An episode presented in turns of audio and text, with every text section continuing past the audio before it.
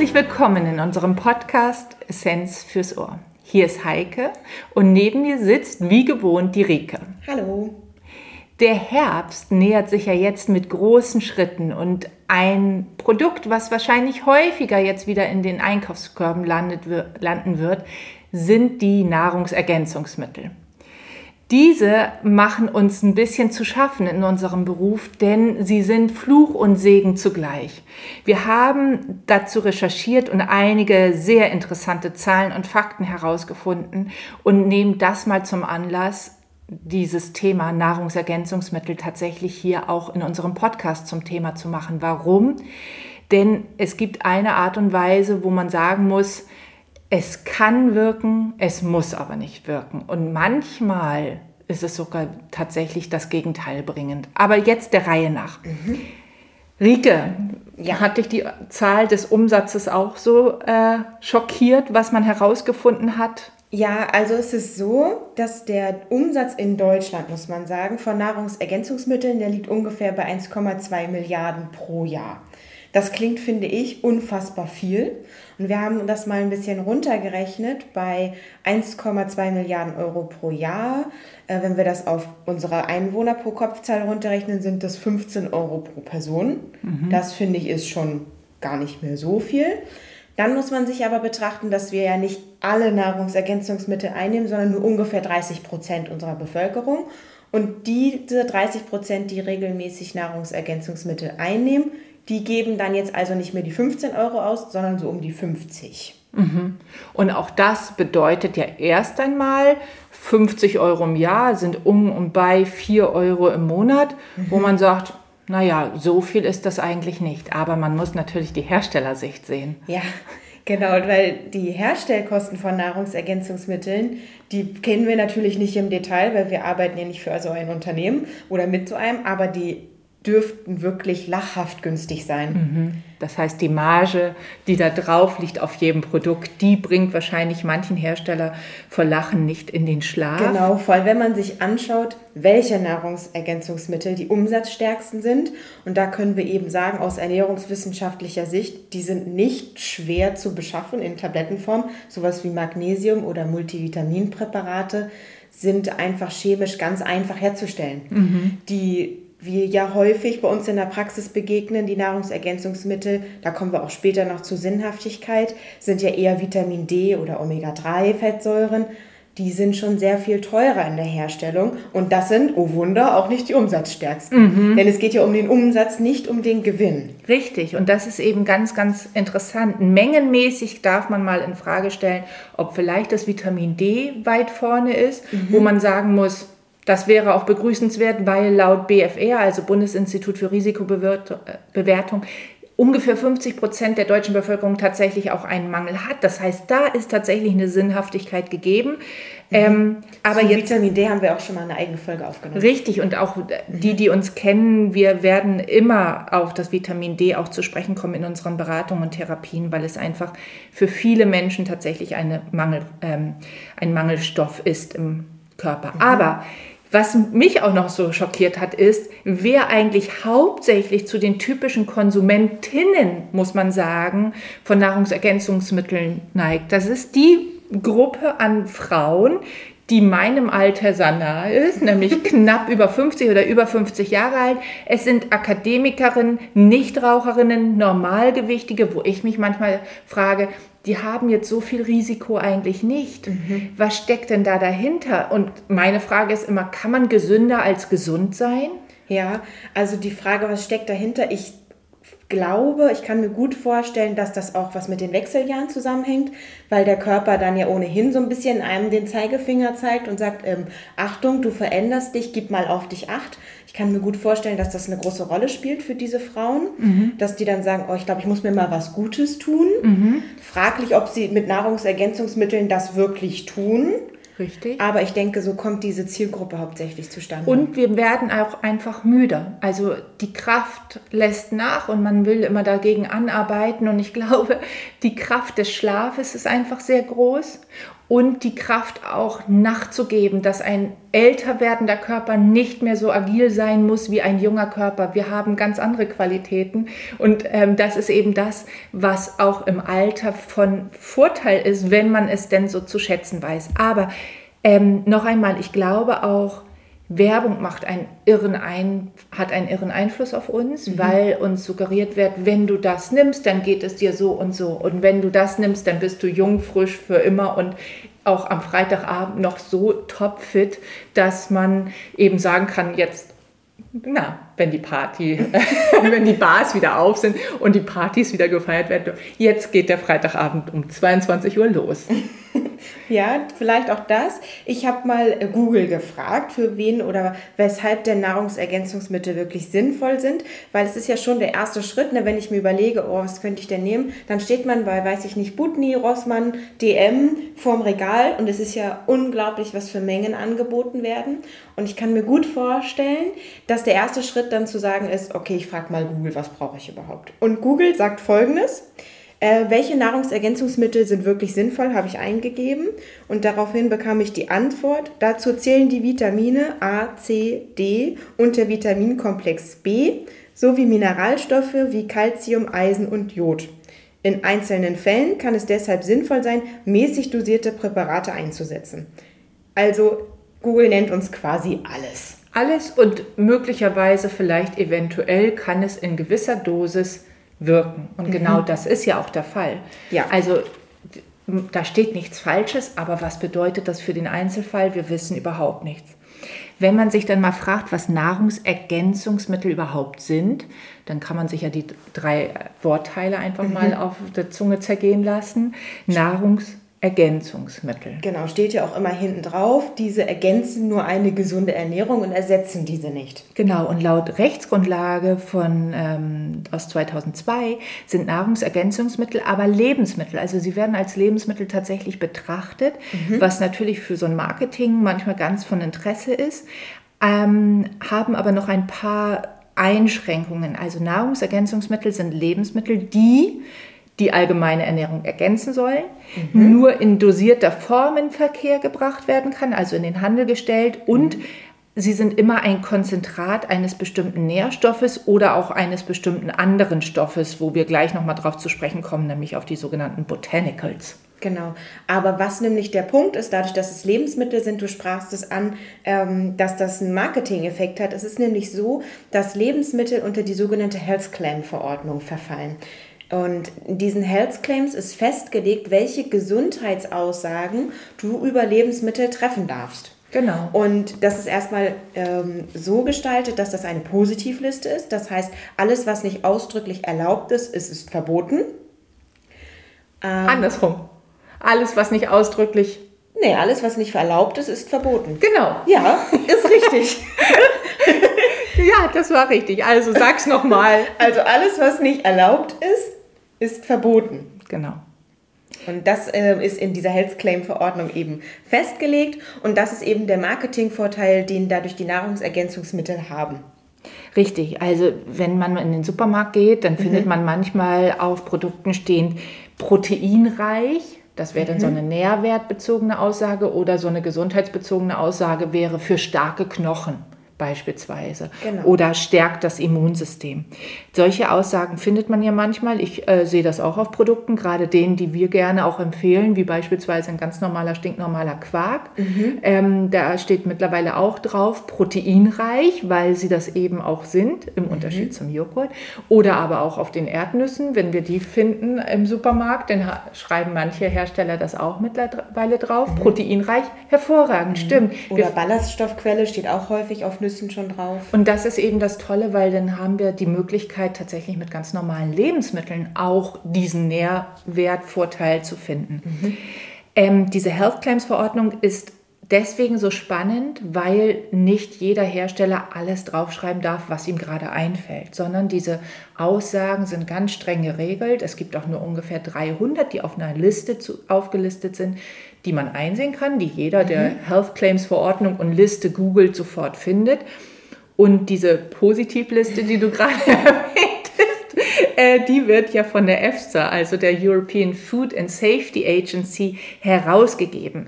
Man mag manches über die EFSA sagen und manches Kritisches auch sagen. Dennoch sind dahinter immer sehr viele Studien stehend, um eine Aussage tatsächlich zu begründen.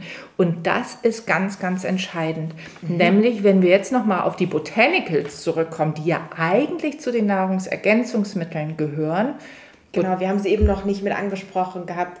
In Nahrungsergänzungsmitteln können diese sogenannten Botanicals zusätzlich zu zum Beispiel Magnesium, Zink, also den üblichen, ähm, sage ich mal, Mineralstoffen oder Vitaminen können eben auch sowas wie Acerola oder Ingwer-Extrakte mit enthalten sein und das sind dann die sogenannten Botanicals.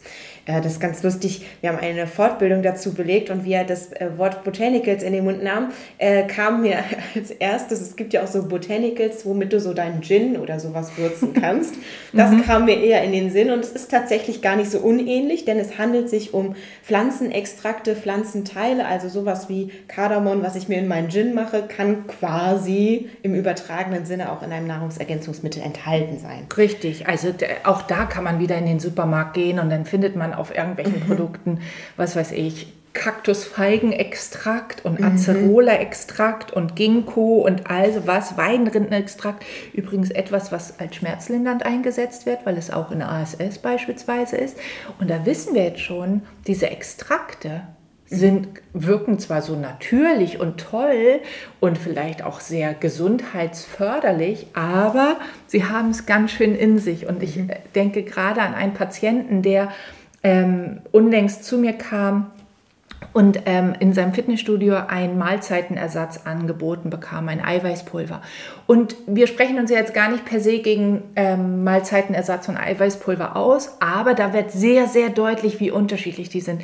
Nicht nur, dass dieses Produkt sehr, sehr hochpreisig war, nein, das Allerschlimmste ist, dass der Patient mit einem allergischen, einer stark allergischen Reaktion, nämlich einem anaphylaktischen Schock, ins Krankenhaus eingeliefert wurde. Und das, also er fotografierte seinen äh, Zerfall sozusagen, also seinen körperlichen, äh, seine, seine, Reaktion. seine körperlichen mhm. Reaktionen. Und das Erstaunlichste für ihn und auch für mich war, dass im Krankenhaus sehr ähm, gelassen darauf reagierte, ach so, Sie haben wahrscheinlich so ein Nahrungsergänzungsmittel oder so ähnliches genommen. Und der Patient, als er mir das erzählte, hatte immer noch so große Augen, weil er meinte, da gibt es wohl ganz viel von auf dem Markt die mhm. diese Nebenwirkungen haben und die dann im Krankenhaus liegen. Also es ist nicht ganz ohne und man muss tatsächlich immer mit beachten, dass diese ähm, Botanicals auch tatsächlich eine, ähm, eine tatsächlich pharmakologische Wirkung haben können.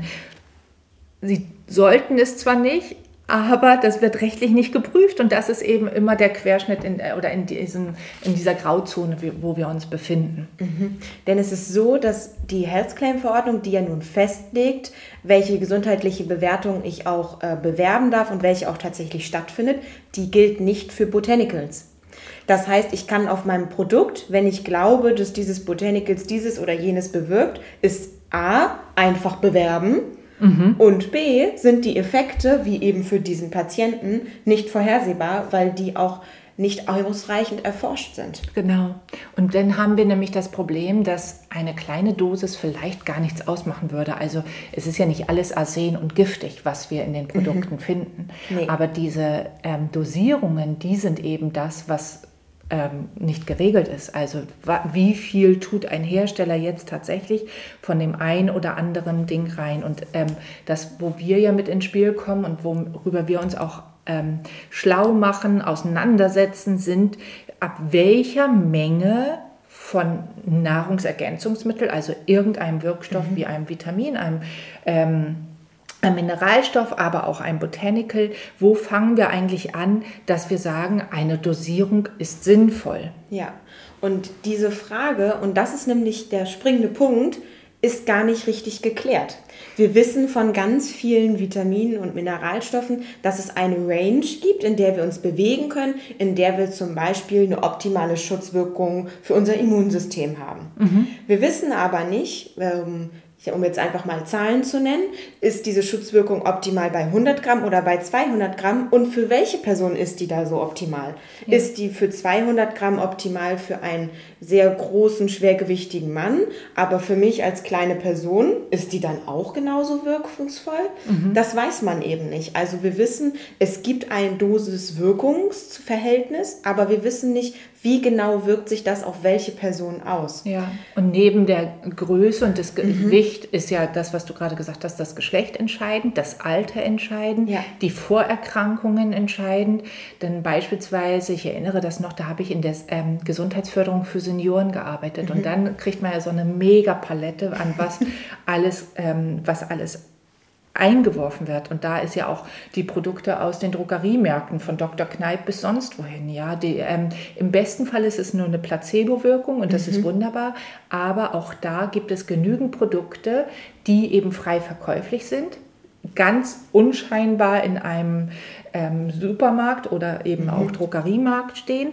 Auch Discounter mittlerweile, also alle machen mit auf diesem sehr umworbenen Nahrungsergänzungsmittelmarkt und haben aber eine Wirkung. Und bei den Senioren, die häufig Herz Insuffizienzen hatten, also wo das Herz nicht mehr so stark war, ist Kalium ein Spieler. Und Kalium ist erstmal etwas, was das Herz stärken kann, stärken kann, aber gleichzeitig auch schwächen kann, wenn es nämlich nicht in der richtigen Menge ist. Es wirkt nämlich auch entwässernd und das ist also genauso schlecht wie ein, ein zu viel an Wasser im Körper. Und da müssen wir halt immer aufpassen. Also wen haben wir wann mit welchen äh, Nahrungsergänzungsmitteln wie versorgt? Und da ähm, kann man sich schlau machen, das darf jeder machen. Diese Zahlen sind auch öffentlich einsehbar, nämlich einerseits das, was empfiehlt unsere Deutsche Gesellschaft für Ernährung als aus den Lebensmitteln und da sind wir mit dabei natürlich. Mhm. Müssen dann auch immer berücksichtigen, die DGE richtet sich ja an Menschen, die gesund sind. Ja. Wir in der Praxis haben aber auch Menschen mit Vorerkrankungen. Das heißt, wir müssen noch mal genauer schauen. Und dann kommen eben auch diese Sachen, ähm, wo man sagt, was sagt die EFSA mhm. und was sagt das Bundesinstitut für Risikobewertung. Genau, und es gibt nämlich von der EFSA sogenannte Upper Level. Und das bedeutet, das ist die höchstmögliche Einnahme, ohne eine toxische, also giftige Wirkung zu haben. Und diese Upper Level, die gibt es für manche Nahrungsergänzungsmittel beziehungsweise für ähm, Nährstoffe. Nährstoffe, danke. Für Nährstoffe sind die sehr einfach festzulegen, ähm, weil man aus wissenschaftlichen Studien, vielleicht aus Tierversuchen weiß, okay, ab einem gewissen Grad verenden die Mäuse schneller oder sowas. Ähm, dann lässt sich das einfach festlegen. Aber es gibt zum Beispiel auch Nahr äh, Mikronährstoffe oder Mineralstoffe wie Eisen, bei dem ist das total schwer festzulegen, denn wir wissen ja, dass wir Frauen durch unsere Monatsblutung regelmäßig Blut und damit Eisen verlieren und dementsprechend hätten wir ähm, ein ganz anderes Toxizitätslevel als Männer, weil die nicht regelmäßig Blut verlieren, außer sie gehen Blut spenden. Mhm. Und für solche ähm, Nährstoffe ist es ganz schwer festzulegen, wo die Upper Level letztlich sind. Und daher ist es immer wieder eine Einzelfallentscheidung, was für ein Mensch sitzt vor mir und was um welches Nahrungsergänzungsmittel geht es. Genau, und jetzt sind wir an dem Punkt angekommen, wo wir darüber mal nachdenken, wann sind Nahrungsergänzungsmittel eigentlich sinnvoll? Mhm. Also, ähm, wir sprechen uns ja gar nicht gegen sie aus, denn wir können Nahrungsergänzungsmittel nicht kategorisch ablehnen. Das heißt, wenn wir beispielsweise Menschen in der Beratung haben oder ähm, in der Therapie haben, die sich einseitig ernähren, aus welchen Gründen auch immer, mhm. ähm, das lassen wir jetzt mal außen vor, dann lassen Sie bestimmte Lebensmittelgruppen beispielsweise weg. Und jetzt wird spannend, denn einen Mangel kann man erstmal noch gar nicht ähm, richtig einschätzen oder vielleicht erkennen, wenn man erst angefangen hat, eine, die Ernährung einseitig zu gestalten, denn der Körper kompensiert sehr lange diesen Mangel an Nährstoffzufuhr. Das heißt, wenn wir etwas eine Lebensmittelgruppe weglassen, und ich mache es jetzt mal konkret, wenn wir Milchprodukte weglassen beispielsweise und nicht wissen, in welchen Lebensmitteln eine große Menge Kalzium noch drin ist, dann laufen wir Gefahr, dass wir zu wenig Kalzium ähm, im Körper immer wieder zuführen. Und das Problem ist, dass ein Mangel im Blut sich überhaupt nicht erst einmal äußert, sondern der Körper lange Zeit kompensiert, indem er diese zu geringe Zufuhr von außen, also durch das Essen, durch sein, den Abbau seines größten Speichers, nämlich den, der Knochen, aufrechterhält. Und somit steigern wir uns in eine Osteoporose hinein, also mhm. die Auflösung oder Porosität der Knochen. Ähm, können das aber gar nicht im Blutbild messen. Und darauf müssen wir natürlich. Zumindest noch nicht. Richtig. Mhm. Und wir müssen es deswegen in der Ernährungsberatung ähm, durch eine Analyse der Na der, des Essprotokolls mhm. sehen wir, okay, warum essen Sie äh, bestimmte Produkte nicht? Es gibt kein falsch oder richtig da, wir wollen es nur verstehen, um dann andere Empfehlungen auch zu geben für den einen oder den anderen Nährstoff. Und wenn das nicht aufgefangen wird, weil man sich dessen nicht bewusst ist oder weil man es einfach nicht weiß, dann kann es natürlich zu einem Mangel kommen. Mhm. Und das ist das, was wir zum Beispiel bei den Senioren ganz arg haben. Die haben eine Appetitstörung, die haben Kaubeschwerden, Schluckbeschwerden, essen viele Lebensmittel nicht mehr, haben weniger Appetit. Und haben die größere Gefahr eines Mangels. Das sehen wir bei den Senioren. Und dann findet man ja ganz viele Beispiele, wo man sagen muss, okay, da kann es zum B12-Mangel kommen, ähm, da kann es zu einem Mangel an Magnesium, Calcium und Eisen kommen. Und auf einmal sehen die Menschen nicht mehr so sehr gut, dass, mhm. also die Augensehfähigkeit geht verloren und man kommt in so eine Kaskade rein. Und da, an dieser Stelle, sind Nahrungsergänzungsmittel natürlich total angebracht. Ja. ja. Und es gibt auch einige Erkrankungen. Ich sprach eben schon das Eisen generell für Frauen an, aber es gibt auch zum Beispiel einige Erkrankungen wie die chronisch entzündlichen Darmerkrankungen. Diese Personen haben ich würde mal sagen, in 90 Prozent der Fälle einen Eisenmangel, weil sie aufgrund ihrer gestörten Darmtätigkeit Eisen einfach nicht mehr so gut aufnehmen können. Also es kann nicht nur sein, dass wir weniger essen oder vielleicht so etwas wie eine ähm, Allergie haben, wie gegen Kuhmilcheiweiß. Auch dann habe ich natürlich weniger Milchprodukte auf meinem Speiseplan, beziehungsweise gar keine mehr, sondern es kann auch eine Erkrankung dahinter liegen mit einer sogenannten Malabsorption. Also mein Körper kann die Nährstoffe einfach nicht mehr spalten. Richtig. Auch das kann ein Grund sein, diese Nährstoffe dann gezielt zu supplementieren, also als Tablette einzunehmen. Richtig, genau. Und deswegen ähm, müssen wir immer noch den Fachblick mit drauf mhm. werfen, genauso wie der Arzt oder Mediziner das machen kann. Und das ist das, worum wir immer wieder aufmerksam machen, zu sagen, okay, diese Einnahme, wenn jemand etwas machen, nehmen möchte, dann ist es eng zu begleiten durch Arzt oder durch Menschen wie uns in unseren Professionen. Ja. Und dann kann man tatsächlich auch eine Verbesserung sehen. So haben wir das zum Beispiel bei einem Patienten gesehen, der hat eine Erhöhung des Lipoprotein A's, was mit einer gestörten Herz ähm, oder mit einer Arteriosklerose-Gefahr und damit einer Herzinfarktgefahr oder auch Schlaganfall und da ähm, muss man leider sagen, bei LPA kann die Ernährung gar nicht so viel leisten, wie wir uns das wünschen würden. Mhm. Ähm, und da ist es sehr sinnvoll, bestimmte Vitamine tatsächlich zu supplementieren. Genau, und wir kennen es auch noch von anderen äh, Patientengruppen. Zum Beispiel die Lydia berät ja bei uns überwiegend Kinder und Schwangere oder werdende Mütter. Und auch für diese Patientengruppen ist es sehr entscheidend, zum Beispiel in gewissen Phasen oder die gesamte Zeit der Schwangerschaft zum Beispiel Folsäure einzunehmen. Oder auch Säuglinge, insbesondere die im Winterhalbjahr zur Welt kommen, kriegen auch Vitamin D ähm, supplementiert. Mhm. Auch das sind natürlich Menschen, die darauf angewiesen sind, auch einen gesunden Lebensstab zu haben. Ja, und gerade bei der Folsäure, ab dem ersten Moment, wo man denkt, man mhm. würde gerne schwanger werden, sollte ab man. da ist sie schon sinnvoll, genau. genau. Also es gibt da ganz Verschiedenes. Und ich denke, dass ähm, das, was man auch beachten muss, ist, dass ein zu viel tatsächlich auch bestehen ähm, bestehen kann.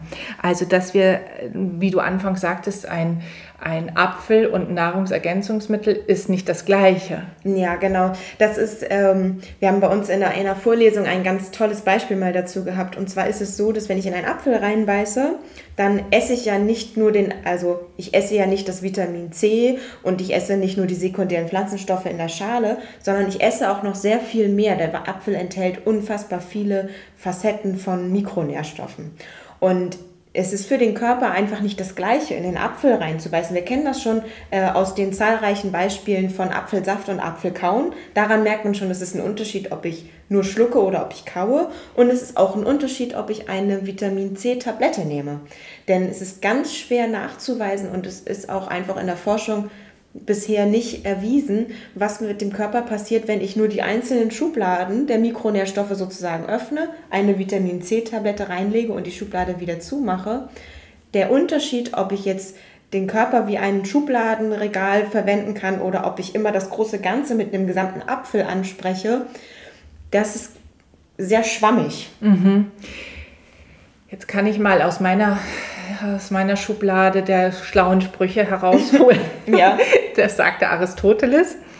Das Ganze ist mehr als die Summe seiner Teile. Ja. Also man kann einen Apfel einfach im Labor nicht nachkonstruieren, denn das würde ja denn damit würden wir behaupten, wir wüssten, was alles im Apfel wirkt. Mhm. Und das ist nicht der Fall. Nein, und wir wissen auch längst noch nicht, welche, also welche Stoffe komplett in so einem Apfel enthalten sind. Es gibt einfach auch ganz viele, zum Beispiel insbesondere im Bereich der sekundären Pflanzenstoffe, aber das ist ein ganz großes neues Thema, wissen wir noch ganz viel gar nicht, welche es noch gibt, mhm. von denen wir noch nichts wissen und vor allem über dessen Wirkung wir noch nichts wissen. Richtig. Und ganz ähnlich ist es auch mit den Zusatzstoffen, ein ebenso mhm. großes Thema, ähm, was den Lebensmitteln zugegeben wird, wo es diesen Cocktail-Effekt gibt, dass das ein einzelne der einzelne Zusatzstoff überhaupt gar keine schädliche Wirkung hat. Aber was ist, wenn er mit anderen in unserem Körper zusammenkommt? Mhm. Welcher Cocktail entsteht da und welche Wirkung?